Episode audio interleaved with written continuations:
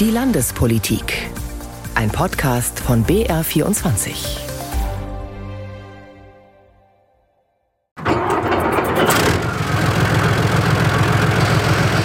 So klingt das, wenn der stärkste Kampfpanzer der Welt angelassen wird. Und so klingt die bayerische Landtagspräsidentin, wenn sie in diesem Panzer sitzt. Ja, es ist natürlich ähm, einfach interessant, das ganze Technik hier mal zu sehen. Also, nachdem ich Technikerin bin, interessiert mich das natürlich auch immer, aber man muss sich immer vergegenwärtigen, das ist natürlich auch ein Kampfgerät und wo dann wirklich in den Einsatz gegangen wird und was das für die Menschen bedeutet, die dann hier äh, im Einsatz sind. Was Ilse Eigner mit den Leoparden zu tun hat, dazu im Verlauf der Sendung mehr. Jetzt erstmal willkommen, am Mikrofon ist Stefan Mayer. Und wir fangen mit einer spektakulären Aktion am Mittwoch an. Da gab es auf Veranlassung des Bayerischen Landeskriminalamtes und der Generalstaatsanwaltschaft München eine bundesweite Razzia gegen Klimaaktivisten der letzten Generation. Wegen des Verdachts auf Bildung einer kriminellen Vereinigung. Im Ergebnis Festnahmen auf der einen Seite, auf der anderen Protestaufrufe bei den Klimaaktivisten, Empörung bei der Linkspartei und die bayerischen Grünen fordern eine vollständige Aufklärung. Wir bei BR24 haben dies schon mal versucht. Fragen von Ursula Heller an Oberstaatsanwältin Gabriele Thielmann. Sie leitet bei der Generalstaatsanwaltschaft die Zentralstelle zur Bekämpfung von Extremismus und Terrorismus. Grüß Sie. Aus Ihrer juristischen Sicht war diese heutige Aktion wirklich verhältnismäßig? Aus unserer Sicht war die heutige Aktion nicht nur verhältnismäßig, sondern auch erforderlich, weil wir ein Ermittlungsverfahren führen gegen Verantwortliche der letzten Generation wegen Mitgliedschaft bzw. Unterstützung einer kriminellen Vereinigung. Wir sehen den Anfangsverdacht für eine solche Straftat und müssen letztlich klären, ob tatsächlich die letzte Generation eine solche kriminelle Vereinigung ist. Dafür müssen wir die erforderlichen Ermittlungen durchführen. Kritiker geben zu bedenken, dass hier ziviler Ungehorsam kriminalisiert werde. Äh, was ist Ihre Entgegnung? Das, was viele Mitglieder der letzten Generation tun, nämlich sich an Straßen kleben, Sachbeschädigungen verüben, Infrastruktureinrichtungen angreifen, das ist mehr als ziviler Ungehorsam, das sind Straftaten. Und diese Straftaten müssen natürlich verfolgt werden. Dies, dass es sich hierbei um Straftaten handelt, haben im Übrigen auch schon diverse Gerichte entschieden. Sie haben eben gesagt, äh, es wird ermittelt wegen des Anfangsverdachts einer kriminellen Vereinigung. Und da wird Paragraph 129 bemüht. Das ist ein Paragraph, mit dem auch gegen die Mafia vorgegangen wird. Ist das juristisch wasserdicht? Das ist selbstverständlich juristisch wasserdicht. Es kommt darauf an, ob unter diesem Tatbestand, in dem Fall des 129 StGB, eben die verschiedenen Tätigkeiten oder Sachverhalte im Zusammenhang mit der letzten Generation subsumiert werden können. Man kann wegen, eines Tatbest wegen des Tatbestands des Diebstahls auch gegen einen Ladendiebstahl vorgehen und gegen eine, einen großen Kunstdiebstahl über mehrere Millionen. Nun gibt es Stimmen, unter anderem von Protestforschern, die kritisieren, dass diese Razzia eine bisher friedliche Bewegung in die Radikalisierung treiben könnte. Teilen Sie diese Bedenken? Ist da vielleicht was dran? Ich denke nicht. Und ich hoffe es auch nicht. Denn ich gehe eher davon aus, dass viele Personen, die sich im Umfeld der letzten Generation bewegen, sich eher davon distanzieren, von einer Vereinigung, die im Verdacht steht, eine kriminelle Vereinigung zu sein. Vielen Dank für das Gespräch an Gabriele Tillmann von der Generalstaatsanwaltschaft in München. Am Dienstag ging es sowohl im Kabinett als auch im Landtag um die Erbschaftssteuer. Die Freien Wähler wollen sie bekanntlich ganz abschaffen und die Staatsregierung will in Karlsruhe dagegen klagen. Mehr dazu von Eva Eichmann. Finanzminister Albert Füracker will für sie alle kämpfen, für die kleinen Erben, den Mittelstand, aber auch für die Unternehmenserben, weil aus seiner Sicht bei der Erbschaftssteuer seit Jahren die Realität verkannt wird. Die Realität ist, Grundstücks- und Immobilienpreise steigen, die Belastung für die Bürgerinnen und Bürger dadurch auch. Zeit also für die Klage vor dem Bundesverfassungsgericht. Denn, so argumentiert der CSU-Finanzminister, steuerfreies Erben eines Einfamilienhauses sei kaum mehr möglich. Die Gefahr, dass Erben verkaufen müssten, sei groß. Was wollen wir auf jeden Fall erreichen? Erstens die Erhöhung der persönlichen Freibeträge. Zweitens die Regionalisierung der Erbschaftssteuer durch eine Länderöffnungsklausel. Und wir wollen in Bayern die Freiheit bei der Festlegung der Steuersätze haben. Auch das ist ganz entscheidend, meine Damen und Herren. Darauf werden wir klagen. Der Koalitionspartner, die Freien Wähler, zieht mit bei der Klage, will aber eigentlich noch mehr, nämlich die Erbschaftssteuer ganz abschaffen. Die Opposition dagegen spricht von einem Ankündigungsfeuerwerk. Tim Pagen von den Grünen kritisiert, echte substanzielle Reformvorschläge habe Füracker nicht vorgelegt, genauso wenig wie die Klageschrift. Sie wissen auf unsere Anfragen hin nicht mal, wie viele Immobilien zu welchen Werten in Bayern überhaupt vererbt wurden. Und eigentlich hätten Sie auch viereinhalb Jahre Zeit gehabt zu klagen. Also warum jetzt die Klage? Sie wollen jetzt noch die Stimmung vor der Landtagswahl machen. Die Blamage in Karlsruhe, die holen Sie sich dann nach der Landtagswahl ab. Die AfD erinnert die Staatsregierung daran, dass Bayern als einziges Bundesland in Karlsruhe klagen will. Niemand habe sich anschließen wollen. Die CSU allein auf Berliner Flur, das schmerzt. Ruft der AfD-Abgeordnete Martin Böhm dem Finanzminister vom Rednerpult aus zu. Er frage sich, warum die CSU jetzt mit der Klage komme. Hätten Sie sich in den vielen Jahren Ihrer Regierungsbeteiligung in Berlin nicht besser um solche Dinge kümmern sollen, anstatt mit Merkel gemeinsam am Bahnhof zu klatschen? Von Angst um Eigentum zu sprechen, reine Propaganda der Staatsregierung, findet Florian Ritter, der für die SPD spricht. Die absolute Ungleichheit bei der Vermögensverteilung müsse bekämpft werden, findet er. Das Prinzip der solidarischen Leistungsgesellschaft wird völlig ad absurdum geführt, wenn sich Haben und Besitzen deutlich mehr lohnt als Arbeiten und etwas leisten. Gehen Sie auf die anderen Bundesländer zu, erarbeiten Sie einen Kompromiss und legen Sie den in Berlin vor, fordert für die FDP Helmut Kaltenhauser die Staatsregierung auf. Vor der Wahl zu klagen und zu wissen, das Verfahren werde erst nach der Wahl entschieden, das sei, Zitat, wirklich populistisch. Die Justiz also wird die Sache klären. Das gilt auch für den Gesetzesentwurf des Volksbegehrens Ratentscheid. Der wird derzeit vom Bayerischen Verfassungsgericht geprüft. Derweil haben die CSU und Freie Wähler einen eigenen Entwurf für ein bayerisches Fahrradgesetz vorgelegt. Lorenz Storch mit den Einzelheiten. Das Rad neu erfinden wollen CSU und Freie Wähler mit ihrem Radgesetz nicht, sondern es ist eher so eine Art Zusammenfassung. Eine Klammer der bereits vorhandenen Möglichkeiten, die es zur Unterstützung vom Radverkehr gibt. Drückt es der verkehrspolitische Sprecher der Freien Wähler Manfred Eibel aus. Das Ziel 1500 Kilometer neue Radwege bis 2030 wird bekräftigt. Für den Nahverkehr im Freistaat soll es künftig ein Fahrradticket zum Preis von einem Euro täglich geben.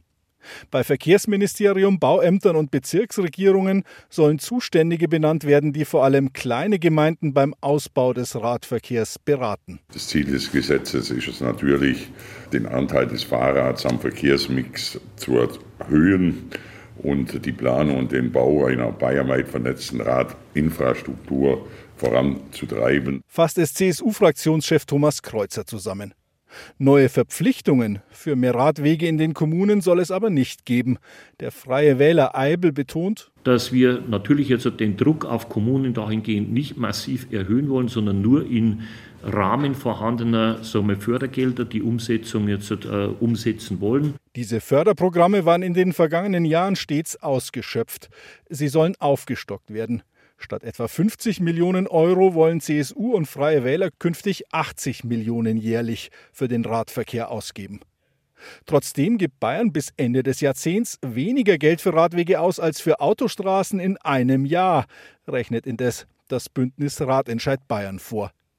Der grüne Markus Büchler meint, der CSU geht es nicht darum, wirklich den Radverkehr zu verbessern, sondern sie haben Angst vor dem Volksbegehren. Dieses liegt ja gerade beim Bayerischen Verfassungsgerichtshof, weil das Innenministerium es für nicht zulässig hält. Unter anderem, weil Dinge geregelt würden, die in die Zuständigkeit des Bundes fallen. Manches davon würden doch jetzt die Regierungsfraktionen selbst in ihrem Landesgesetz regeln, wundern sich die Initiatoren des Ratentscheids. wie die Förderung von Fahrradstraßen oder die Gestaltung von Kreuzungen. CSU-Fraktionschef Thomas Kreuzer dagegen bekräftigt die juristische Ablehnung des Volksbegehrens durch die Staatsregierung. Deswegen gehen wir davon aus, dass dieses Volksbegehren nicht zugelassen wird. Aber wir werden auf jeden Fall unser Radgesetz verabschieden. Bereits morgen ist erste Lesung im Landtag. Und dieses Morgen vom Kollegen Storch war dann natürlich der vergangene Dienstag, weil wir in dieser Sendung ja die landespolitischen Beiträge der ganzen Woche zusammenfassen. Am Dienstag also Landtagssitzung. Am Mittwoch hatte die Landtagspräsidentin dann Zeit für einen Truppenbesuch beim Panzerbataillon 104 der Bundeswehr im oberpfälzischen Pfreimt. Dort trafen wir auch Generalmajor Rupprecht Horst von Butler. Der gebürtige Coburger ist Kommandeur der 10. Panzerdivision. Jedenfalls schwärmte der General in höchsten Tönen von seiner Truppe in der Oberpfalz. Wir haben hier ein Kampftruppenbataillon der 10. Panzerdivision, der Panzerbrigade 12, mit dem Panzerbataillon 104. Und ich könnte mir für das Panzerbataillon kaum einen besseren Standort wünschen. Warum? Ja, insbesondere die starke Einbindung, die starke regionale Verwurzelung und ich sage auch mal durchaus der Typ Soldatinnen und Soldat, die hier agieren, die sich ebenso stark heimatverbunden fühlen, die wissen, was sie verteidigen. Am Standort wurden der Landtagspräsidentin und uns Journalisten dann die Leopard-Kampfpanzer der Bundeswehr vorgestellt.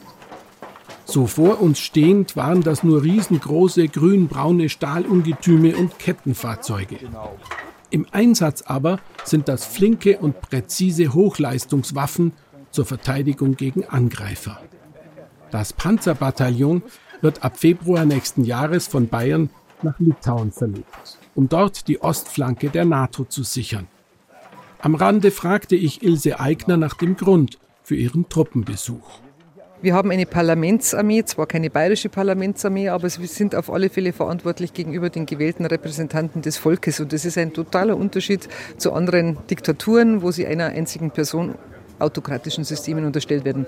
Und die gehen für uns in den Einsatz und das wollte ich wertschätzen. Was ist das, was Sie hier mitnehmen von diesem Besuch? Sie haben sich die modernen Kampfpanzer angeschaut, Gespräche mit Soldaten geführt.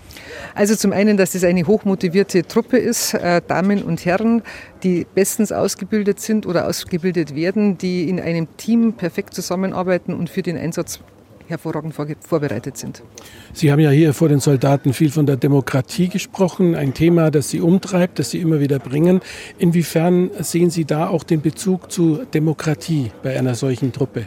Ja, letztendlich verteidigen gerade die Soldatinnen und Soldaten im Moment ja auch die demokratischen Werte, nämlich auch Freiheit. Und wenn man zur Ukraine schaut, da sieht man mal, wie ein demokratisches Land überfallen werden kann, wenn sie sich nicht entsprechend wehren können. Und deswegen sind die Soldatinnen und Soldaten die Grundlage dafür, dass wir unsere freiheitlichen Werte auch leben können, unsere demokratischen Werte auch leben können.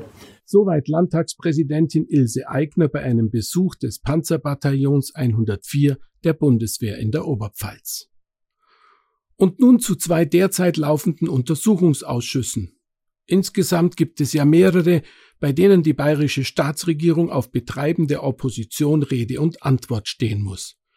Übrigens meinte Django Asyl beim Maibock-Anstich dazu, an superlativen Akkus mangelt es derzeit nicht. Vier Untersuchungsausschüsse gleichzeitig, Respekt. Das heißt, er wird immer mehr zur Ausschussware. Ja. Knapp drei Jahre nach Beginn der Corona-Krise hat der Landtag diese Woche die Abschlussberichte zum Untersuchungsausschuss Maske diskutiert. Welche Fragen bleiben offen? Was hat es gebracht und worin unterscheiden sich die Berichte? Hier sind die Antworten von meinem Kollegen Arne Wilsdorf. Die Landtagsabgeordneten von Oppositions- und Regierungsparteien sind sich nach 45 Sitzungstagen im Untersuchungsausschuss eigentlich nur über die Fakten einig. Bei der Bewertung der Vorgänge gehen die Ansichten weit auseinander. Markus Rindersbacher, SPD. Weil die CSU halt sagt, es ist alles irgendwie sauber gelaufen. Ähm, wir haben doch nur unseren Dienst an Land getan. Ja, aber da waren halt dann auch Abgeordnete dabei, die haben mitverdient. Da, und da gab es dann eben Angebote, die von Abgeordneten eingefädelt wurden, die prompt zum Abschluss kamen. Und das waren die teuersten in der Geschichte der Pandemie mit den schlechtesten Masken. CSU-Filz- und Vetternwirtschaft bei den staatlichen Maskenbeschaffungen sieht deshalb die Opposition. Schließlich waren es mit Alfred Sauter und Georg Nüsslein CSU-Abgeordnete, die sich für ihre Maskenvermittlerdienste über Liechtenstein Millionen überweisen ließen. Und dass Andrea Tandler mit einem Partner sogar rund 48 Millionen Provisionen für Maskendeals an unionsregierte Bundes- und Landesministerien kassieren konnte, funktionierte nur, weil sie als Tochter des ehemaligen CSU-Generalsekretärs Gerold Tandler beste Kontakte hatte. Für Winfried Bausback, den Untersuchungsausschussvorsitzenden von der CSU, steht nach 150 Zeugenaussagen fest, diese drei Profiteure waren die einzigen schwarzen Schafe. Also wir haben das Fehlverhalten von Sauter, Nüsslein und Tandler sehr genau aufgeklärt und verurteilt und haben darüber hinaus festgestellt, dass es eben keine systematische Korruption oder Günstlingswirtschaft gab. Jetzt geht es also um die Deutungshoheit. Verfehlung einzelner schwarzer Schafe oder Fehler im Regierungsapparat von CSU und Freie Wähler, wie Florian Siegmann, der stellvertretende Ausschusschef von den Grünen, meint. Die CSU will die Staatsregierung von der Verantwortung freisprechen für diese Deals. Wir sehen das anders. Die Staatsregierung, die Staatskanzlei bis hin zum Ministerpräsidenten tragen Verantwortung für die CSU-Maskendeals. Söder hat selbst bei einem Deal vermittelt von Andreas Scheuer per SMS durchgegriffen, müsst ihr nehmen, Scheuer muss das garantieren. Er wusste also genau, was wie lief im Gesundheitsministerium. Ministerpräsident Markus Söder habe also selbst per SMS Druck gemacht, damit ein von CSU-Verkehrsminister Scheuer vermitteltes Geschäft mit Masken zweifelhafter Qualität auch ja zustande kommt, so Siegmann. Für CSU-Ausschusschef Winfried Bausback ignoriere die Opposition damit die eindeutige Zeugenaussage des Amtschefs im Gesundheitsministerium, er habe nicht auf Druck bestellt. Und während CSU und Staatsregierung wegen der Notlage den Kauf der sogenannten Tandlermasken für alternativlos halten, kritisiert die Opposition, dass gleichzeitig 4500 Maskenangebote per E-Mail gar nicht erst bearbeitet werden konnten. Später, im April 2020, gab es dann auch noch eine sogenannte Überholspur für Maskenangebote mit Vertrauensvorschuss. Für SPD-Mann Rindersbacher ein No-Go. Vertrauensvorschuss bedeutet Günstlingswirtschaft, Vetternwirtschaft, Filz. Wenn man sich kennt, dann kommt man ins Geschäft. So kann eine öffentliche Auftragsvergabe im Auftrag des Staates nicht funktionieren. Winfried Bausback von der CSU sieht darin keinen stichhaltigen Vorwurf. Das war keine CSU-Spur und auch keine Koalitionsspur für Freie Wähler oder CSU, sondern es war ein System, bei dem man eine Spam-Kontrolle bei Angeboten, die aus vertrauenswürdigeren Quellen kamen, Maskenangebote, die über einen Politiker oder die Wirtschaftsverbände hereinkamen, seien lediglich bevorzugt geprüft worden, so Pausback. Trotz Unterschiede in der Bewertung der Vorgänge, die Arbeit des Untersuchungsausschusses habe sich wegen der vielen neuen Erkenntnisse insgesamt gelohnt. Gerd Mannes, AfD und Florian Siegmann, Grüne. Es wurden überwiegend Schrottmasken geliefert. Dafür hat der Ausschuss jetzt auch sozusagen den Grundstein gelegt durch unser Sachverständigengutachten kann jetzt das Steuergeld aus diesen Deals zurückgeholt werden. Oder auch, dass der Herr Söder selbst über seine Frau versucht hat, ins Maskengeschäft einzusteigen. Ja, das sind Dinge, die transparent geworden sind. So machte auch die Firma von Ministerpräsidenten Gattin Karin Baumüller-Söder dem Freistaat ein Maskenangebot, das wegen fehlender Zertifikate dann aber nicht angenommen wurde. Trotz der zusätzlichen Erkenntnisse für die Opposition bleiben einige Fragen ungeklärt etwa wie die schweizerische Emix Trading und Andrea Tandler für ihr Millionengeschäft zueinander fanden oder wie der CSU-Landtagsabgeordnete Alfred Sauter zu seiner Rolle als Maskenvermittler kam. Beide haben im Ausschuss zur Sache geschwiegen. Filz hin oder her, einig sind sich Opposition und Winfried Bausback CSU zumindest in einem Punkt. In der Tat haben wir das Abgeordnetengesetz in Bayern massiv verschärft, damit nicht der Anschein einer Interessenkollision aufkommen kann. Die Brandmauer ist aufgestockt, Geschäfte zwischen findigen Abgeordneten und dem Freistaat sind künftig verboten.